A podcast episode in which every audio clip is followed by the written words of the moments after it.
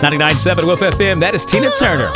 What's Love Got to Do with It? The year was 1984. Remember that movie uh, with Tina Turner where she's uh, walking across the highway after getting into an argument with her husband, didn't have any money, walked into the hotel and she was talking to the managers like, I will pay you back. That was a very touching scene in the movie. You know, artists, singers, rappers, they don't really make as much money as you might think. They get their money from concerts and doing tours, and nobody can tour right now.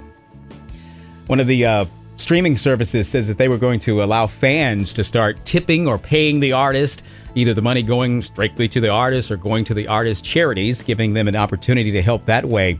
And one rapper, his name is Boosie, he went to Instagram a couple of days ago and told a story about a woman who drove three hours to help him in need. He said a few days back, the rapper ran out of diabetes medication, so he posted on his Instagram page asking you know, if fans knew anyone that could help, um, you know, help him out right now. And he found someone that could. The lady said, I'll drive and I'll bring you what I have. She drove three hours. Um, he said that when she got there, he tried to pay the woman for her gas and time. She refused. She said, just give me a picture and I'm good. So she leaves.